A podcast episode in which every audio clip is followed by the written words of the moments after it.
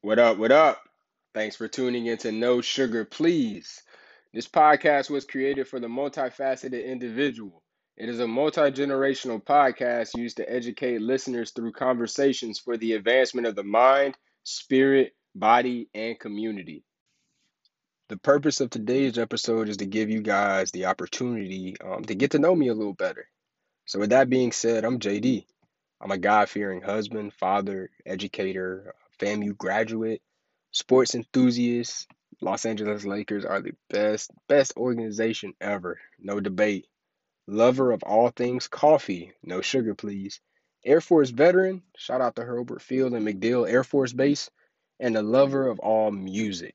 As you journey through this podcast, you will surely, surely hear quite a few musical references. It's only right because I think it's important that I highlight the positive influence that music has had on me. So be prepared for any subject or topic to be discussed.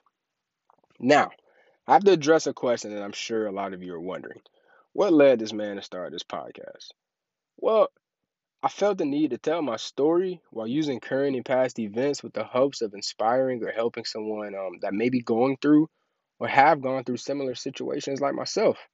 For the past few years, I've prayed and searched for a way to inspire and help those that may be battling things um, outwardly and inwardly.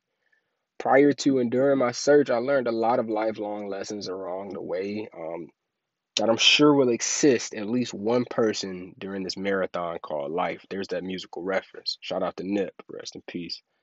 As long as I can assist one person by sharing my perspective and experiences, as well as the perspectives and experiences of future guests, then I consider this a complete success.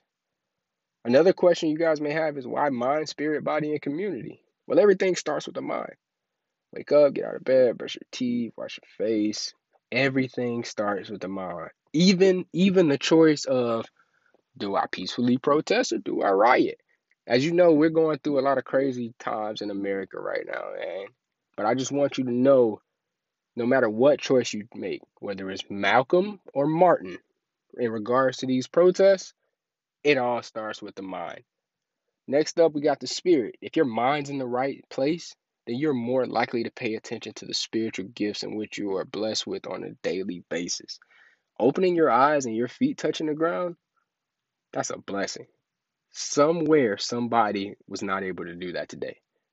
Open your eyes and pay attention to how many blessings you get and receive throughout the day. Open your eyes and pay attention. Be thankful.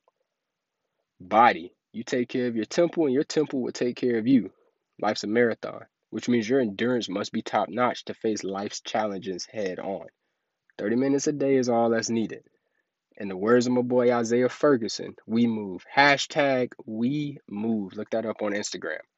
Last but not least, we got the community. It's imperative for the youth to have proper guidance within their community. Free game and lessons that have been learned in life should be passed on to the next generation. The goal should be for the next generation to do better than your generation. Seeing that it takes a village to raise a child, there really shouldn't be any broken links in the chain regarding the upbringing of our youth.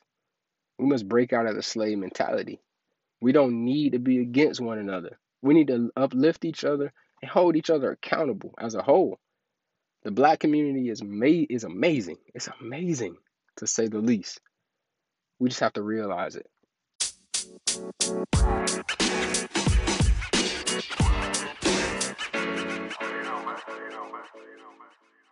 With community in mind, at the end of each episode, we will highlight a few of the small businesses that we support. So make sure that you guys are tuning into future episodes so that you can also support those businesses. Keep your faith in God while continuously moving forward, and we'll talk to you soon.